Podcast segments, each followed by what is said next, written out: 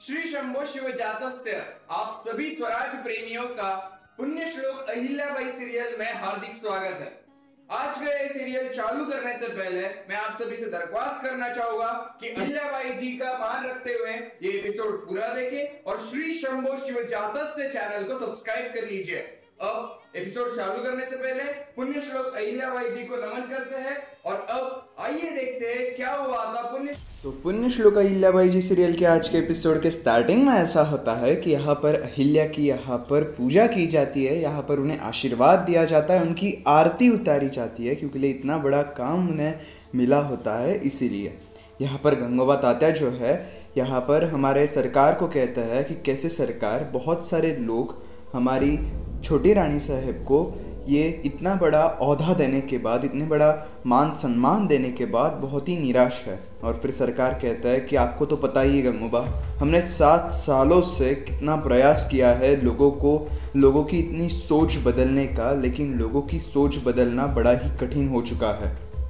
और फिर अब यहाँ पर ये सारे के सारे बहुत ही खुश होते हैं क्योंकि अहिल्या को यहाँ पर मान सम्मान मिला होता है। यहाँ पर अहिल्या जो है वो कहती है कि हमें आशीर्वाद दीजिए कि हम इस प्रतियोगिता में इस मान सम्मान का मान रख पाए और वो ध्वज ला पाए। और फिर अब यहाँ पर गौतमा रानी साहब कहती है कि कैसे नहीं लाओगी अहिल्या? तुम्हारा मतलब ही सफलता है। अगर तुम्हारा मतलब ही सफलता है तो इसका मतलब तुम ये ध्वज अवश्य लाओगी। इसलिए मुझे पूरा यकीन है तुम्हारे ऊपर, तुम्हें चिंता करने की कोई ज़रूरत नहीं, ऐसा कोई काम नहीं जो कि हमारी अहिल्या कर पाए। फिर यहाँ पर अहिल्या बहुत ही ज़्यादा खुश हो जाती है। अब मल्हारराव सरकार के पास जैसे ही यहाँ पर गौतमा रानी साहब आ जाती है तो ये पूछती है कि यहाँ पर द्वारका नज़र नहीं आ रही है। सुहागन होने के नाते अहिल्या का, अहिल्या की आरती उतारने के लिए उन्हें यहाँ पर होना चाहिए था। तो फिर वो कहाँ है? और फिर यहाँ पर गौतमा रानी साहब उन्हें बताते हैं कि वो बहुत ही नाराज़ है। अहिल्या का, अहिल्या को इतना बड़ा मान सम्मान देने से बहुत नाराज़ है। हो सकता है कि कल वो सोमनावर्षा के वक्त भी कल की पूजा में ना आए। और फिर मल्लाराव सरकार कहता है कि उनकी नाराज़गी का कारण क्या है? फिर यहाँ पर गौतमा रानी साहब कहती है कि वो चाहती थी कि गनोजी को ये मान सम्मान मिलना चाहिए था। और फिर अब नेक्स्ट सीन में अब यहाँ पर जैसे ही सरकार यहाँ पर इनके कमरे में आ जाता है, फिर सरकार कहता है कि, द्वारका रानी साहब, आज इतना बड़ा दिन होने के बावजूद आप यहीं पर बैठी हुई हो। आज हमारी बहू ने वो कर दिखाया जो कि दरबार में कोई नहीं कर पाया। ऐसे में आप उनकी आरती नहीं उतारने जाओगे। यहाँ पर क्यों बैठे हो? और फिर यहाँ पर द्वारका रानी साहब जो है कहती है कि, सरकार, आपको सब कुछ मालूम होने के बावजूद आप ऐसा क्यों करते हो? ये ये मान आप लेते हो हमेशा। अगर आप ये मान नहीं लेने वाले थे तो फिर खंडेराव सात सालों के लिए गुरुकुल गया हुआ है। फिर ये मान हमारे जावाई साहेब को ही मिलना चाहिए था, लेकिन इसी बार इसी बार ये प्रतियोगिता क्यों? फिर सरकार कहता है, लेकिन लेकिन इस प्रतियोगिता से यही हमें समझ में आया कि कौन इस सम्मान के लायक है, नहीं लायक है। और आपको तो बस इसी बात से ऐतराज़ है कि अहिल्या एक स्त्री है, पुरुष नहीं है। फिर यहाँ पर द्वारका रानी साहब कहती है कि लेकिन बरसों से ये क्रिया एक धरता करता पुरुष करते आया है, फिर अहिल्या ही इस बार क्यों? फिर यहाँ पर सरकार कहता है, लेकिन अहिल्या ने ये मान सम्मान अपनी बुद्धि से प्राप्त किया है, बहुत ही बुद्धि से प्राप्त किया है। फिर यहाँ पर द्वारका रानी साहब कहते हैं कि सात सालों में आपने सरकार अहिल्या को खूब पढ़ाया है इसीलिए उसको इन सारी बातों की जानकारी तो होना बहुत ही आसान ही। है फिर सरकार कहते हैं, लेकिन हमें एक बात समझ में नहीं आ रहा है। आपको अहिल्या से दिक्कत क्या है? पहले पहले आप ही की जैसी सोच हमारी गौतमा रानी साहब की भी होती थी। लेकिन कुछ सालों में उन, उन्हें इतना परिवर्तन आया है कि वो वो अब ऐसी बातों में आती भी नहीं है। फिर यहाँ पर द्वारका रानी साहब जो है, वो कहती है, मनी मन में कहती है, सरकार सरकार गौतमा रानी साहब की सोच में कोई परिवर्तन नहीं आया है, वो तो बस यहाँ पर खंडेराव नहीं है, इसीलिए वो खुश है। अगर खंडेराव भी यहाँ होता और अहिल्या को ये मान सम्मान मिलता, आप, तब आपको उनकी शक्ल देखनी चाहिए थी। वो तो अहिल्या के साथ इसीलिए खुश है क्योंकि उन्हें पता है कि अहिल्या अपने पति की गद्दी पूरी तरीके से संभाल के रखेगी, अपने पति के अधिकारों पर बैठ के रखेगी उन्हें पता है कि जब तक अहिल्या है, तब तक उसके, उनके बेटे खंडेराव का हक कोई भी नहीं छीन सकता है, इसीलिए वो बहुत ज़्यादा खुश है, वरना आपको क्या ही लगता है। फिर यहाँ पर द्वारका रानी साहब जो है, ये सब कुछ सोच रही होती है कि सरकार कहता है कि द्वारका, तुम्हें हमारे इतने सवालों का जवाब देने के लिए इतना सोचना पड़ता है? कब से? फिर यहाँ पर द्वारका रानी साहब जो है, वो कहती है, लेकिन सरकार, हमें एक बात बताइए, आपने आपने इतना बड़ा दायित्व अहिल्या को दे दिया है। बुद्धि का ठीक है। लेकिन क्या अहिल्या हज़ार सीढ़ियाँ चढ़ पाएगी? इतना दूर जाना है, क्या एक स्त्री वो कर पाएगी? उसमें इतनी शक्ति है? और फिर यहाँ पर सरकार जो कहते हैं कि द्वारका द्वारका शक्ति दृढ़ विश्वास से आती है। अगर बात शक्ति की होती तो घायल योद्धा कभी सामने, शत्रु के सामने नहीं जा पाता और उसे मार नहीं पाता। यहाँ पर द्वारका रानी साहब कहती है कि, अहिल्या, कोई योद्धा नहीं है सरकार। ये बात आप क्यों नहीं समझते हो? फिर सरकार जो है वो कहते हैं अच्छा ठीक है द्वारका, हम एक बात कहते हैं तुमसे। अगर हमने जो कहा है कि अगर अहिल्या इस कार्य में सफल नहीं हुई तो हम खुशी खुशी ये जो हमारी खुशी खुशी हमारी भूल मान लेंगे। लेकिन लेकिन अगर लेकिन अगर तुमने, लेकिन अहिल्या ये सब कुछ कर पाई तो फिर अहिल्या को तुम्हें अच्छी तरीके से स्वीकार करना होगा। फिर यहाँ पर सरकार ये सब कुछ कहने के बाद यहाँ पर द्वारका रानी साहब जो कहती है कि तो फिर हमें एक वादा कीजिए, अगर ऐसा अहिल्या नहीं कर पाई तो फिर आप अगली बार से गनोजी के ऊपर बिना कोई शर्त वगैरह रखे आप सारे मान सम्मान उसे ही दे दोगे। और फिर यहाँ पर सरकार जो है कहते हैं अच्छा ठीक है, हम तुम्हें वादा करते हैं, लेकिन एक बात समझ लो, ये सारा का सारा देखने के लिए कल तुम्हें कल तुम्हें वहाँ पर प्रस्तुत होना होगा, अहिल्या, ये ध्वज ला पाती भी है या नहीं ला पाती है? ये सब कुछ देखने के लिए तुम्हें वहाँ पर आना तो पड़ेगा। और फिर द्वारका रानी साहब जो कहती है, ठीक है, हम वहाँ पर आ जाएँगे। हम वहाँ पर ये सब कुछ देखने के लिए अवश्य आ जाएँगे। अब ये प्रॉमिस लेने के बाद यहाँ पर द्वारका रानी साहब सोचती है कि अगर अहिल्या एक बार का ये ध्वज नहीं ला पाई तो फिर सरकार के पास गनोजी बहुत ही करीब हो जाएँगे और फिर गद्दी के पास इतने करीब हो जाएँगे कि खंडेराव का सात साल आने के बावजूद वो इस गद्दी का कुछ भी नहीं कर पाएगा। और फिर यहाँ पर सरकार जो है, यहाँ पर कहते हैं कि द्वारका, अब तो खुश हो ना तुम? अब तो कोई दिक्कत नहीं है ना? और फिर द्वारका रानी साहब के मन में ये सब कुछ चल रहा होता है। अब नेक्स्ट सीन में देखने मिलता है कि यहाँ पर धनाजी सरकार जो है, वो कहते हैं कि हम हम कल यहाँ पर बिल्कुल नहीं आने वाले हैं। हम यहाँ पर बिल्कुल थोड़ी भी देर के लिए नहीं रह सकते हैं। इतना बड़ा अपमान हो चुका है हमारा, जो मान ध्वज लाने का तुम्हें दे, मिलना चाहिए था, वो उस अहिल्या को मिल गया। और फिर यहाँ पर गनोजी जो है, वो बहुत ही शांत होते हैं। वो कहते हैं कि बाबा साहेब यही दूर एक हलवाई रहते हैं, एक महाराज रहते हैं, जो कि मावा बाटी बहुत ही अच्छी बनाते हैं। आप चले, आप कहे तो हम वहाँ पर ये मावा बाटी खाकर आए। फिर यहाँ पर धनाजी सरकार जो है कहते हैं कि आश्चर्य की बात है, इतना गुस्सा होने वाली बात है, लेकिन तुम इतना शांत रह रहे हो। ये कैसे हो सकता है? इतना ज़रूरी मसला चल रहा है और तुम्हें दाल बाटी की सूझ रही है।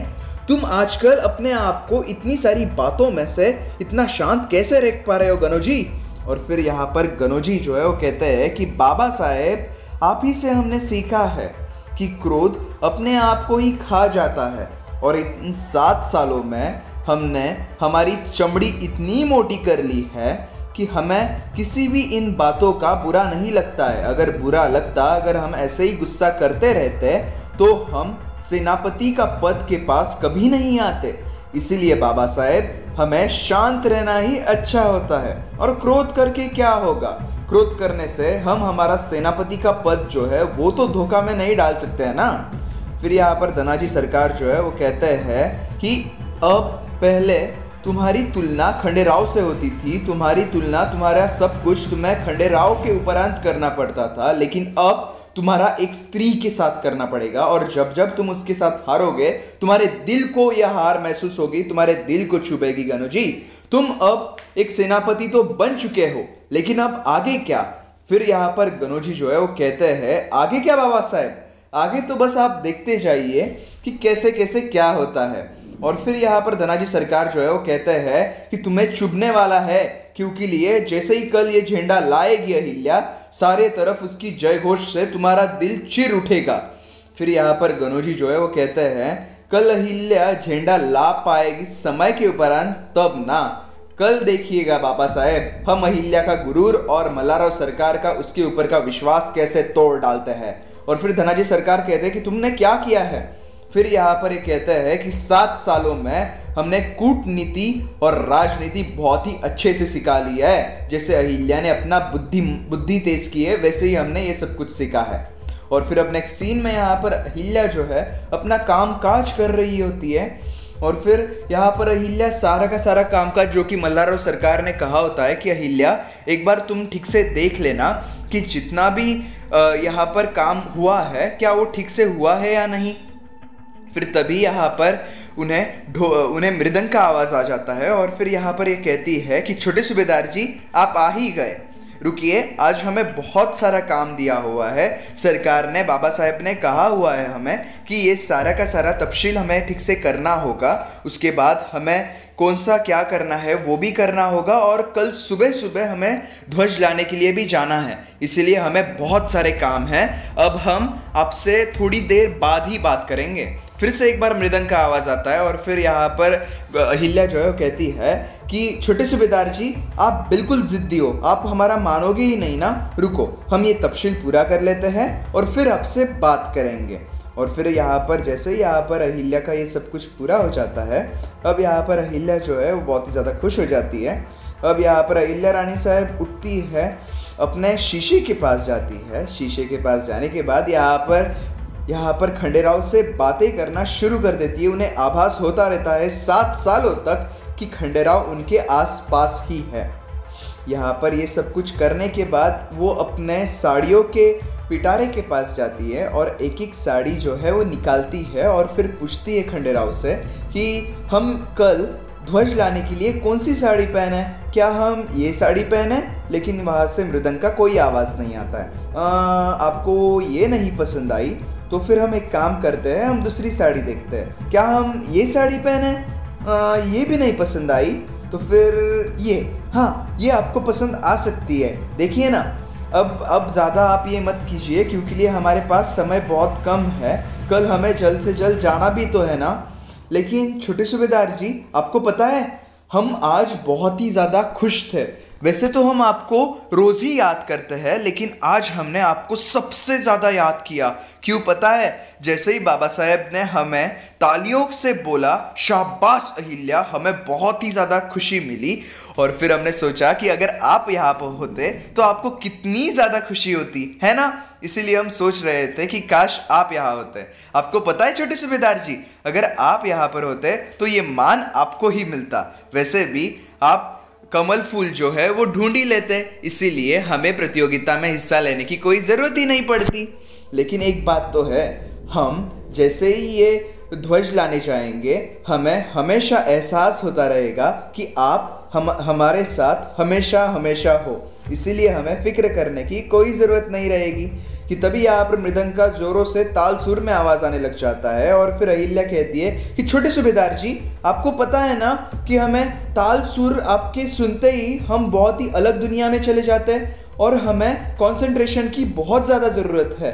लेकिन आप हो कि हमें बिल्कुल भी ऐसा करने नहीं दे रहे हो। मत कीजिए ना आप भी ना कितना परेशान कर रहे हो हमें? छोटे सूबेदार जी। और फिर जैसे यहाँ पर वो उनके यहाँ मृदंग के पास जाती है तो उन्हें आभास होता है कि छोटे खंडे राव यहाँ पर बैठे हुए होते हैं। और फिर अब यहाँ पर अहिल्या जो है, वो कहती है कि छोटे सूबेदार जी, आपको पता है ना कि हमें आपका मृदंग सुनना कितना पसंद है? लेकिन कल हमें सुबह जल्दी जाना है तो फिर आप ऐसा क्यों कर रहे हो? और फिर अब यहाँ पर अहिल्या जो है, वो कहती है, छोटे सूबेदार जी, हमें एक बात बताइए।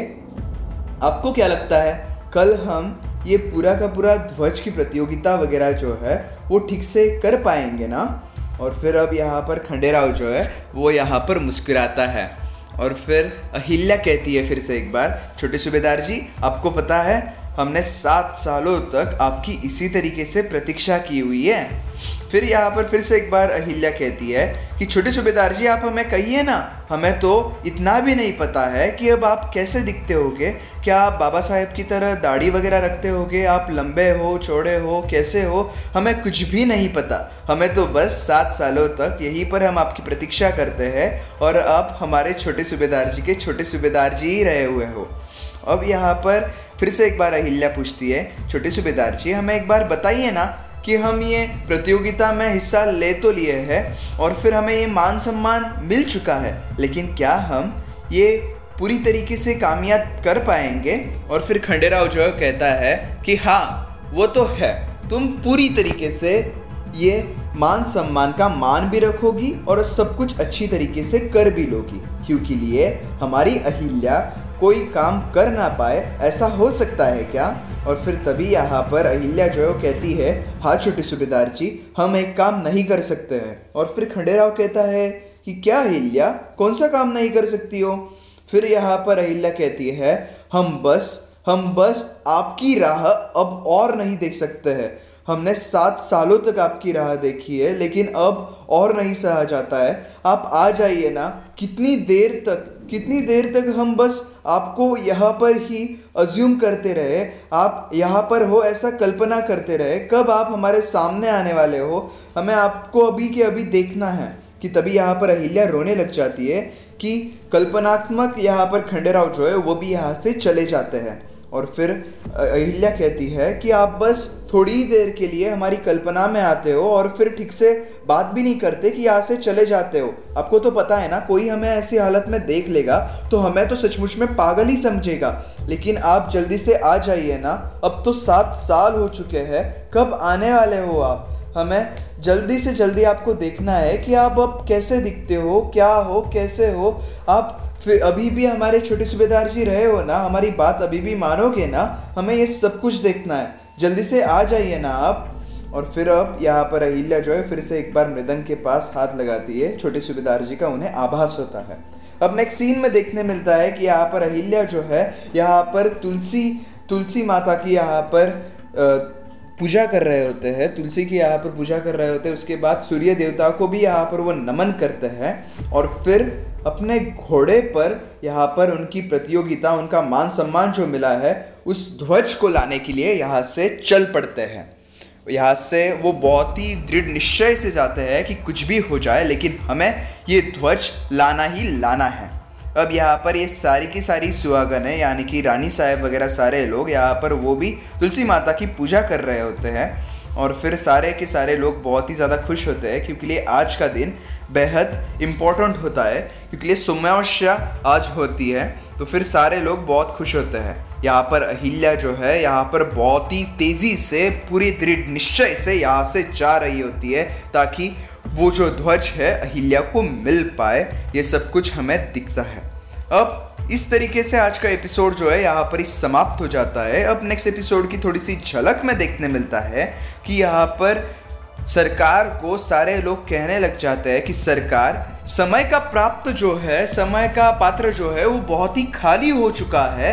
ऐसे में हमें नहीं लगता है कि अहिल्या इतनी जल्दी अब आ पाएगी।